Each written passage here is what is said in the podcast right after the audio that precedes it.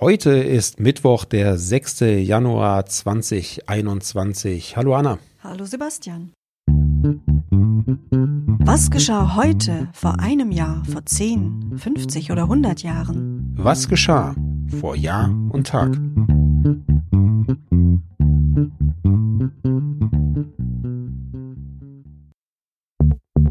Vor einem Jahr.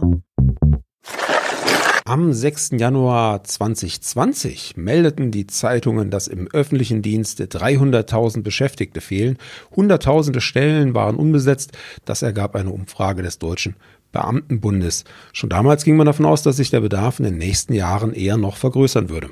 Der Deutsche Beamtenbund ging vor einem Jahr davon aus, dass dem Staat aktuell 300.000 Mitarbeitende fehlen, davon rund 140.000 in den Kommunalverwaltungen, 40.000 in der Kranken- und Altenpflege und ungefähr 25.000 jeweils in der Bundes- und in der Landespolizei. Es ist mal davon auszugehen, dass diese Problematik sich durch Corona noch weiter verschärft hat. Vor zehn Jahren Ihr erinnert euch vielleicht, wir haben euch im letzten Jahr von einem Jahrhundert Winter vor zehn Jahren berichtet. Überall hat es geschneit ohne Ende. Und das hat auch dazu geführt, dass im Folgejahr am 6. Januar 2011 überfrierender Regen in vielen Teilen Deutschlands für Verkehrsbehinderungen und hunderte Unfälle gesorgt haben.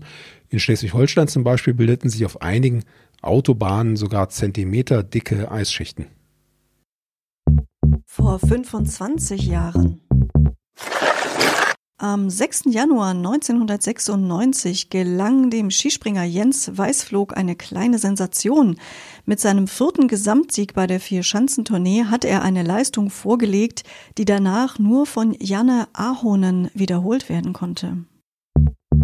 Vor 50 Jahren Heute vor 50 Jahren wurde Hans-Peter Rullmann, der Belgrader Korrespondent des Spiegels, von einem jugoslawischen Militärgericht wegen Spionage zu sechs Jahren Gefängnis verurteilt. Ja, der Journalist war als Balkan-Korrespondent für deutsche Zeitungen und Rundfunksender, insbesondere auch für den Spiegel in Hamburg, tätig. Im März 1970 wurde er festgenommen und wegen angeblicher militärischer Spionage zu sechs Jahren Haft verurteilt. Er kam dann aber bei einem Revisionsverfahren im Juni 71 wieder frei und kehrte nach Deutschland zurück. Später war Rullmann dann Herausgeber des Ostdienst, eines Informationsdienstes, der sich mit Jugoslawien befasste und weitgehend die Position rechtsgerichteter kroatischer Exilaktivisten vertrat.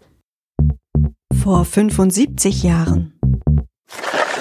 So, wir haben wieder ein Geburtstagskind für euch. Am 6. Januar 1946 wurde Sid Barrett, der eigentlich Roger Keith Barrett hieß, geboren. Das war ein englischer Musiker. Er war Mitbegründer und kreativer Kopf der Band Pink Floyd, bis er diese dann 1968 verlassen musste.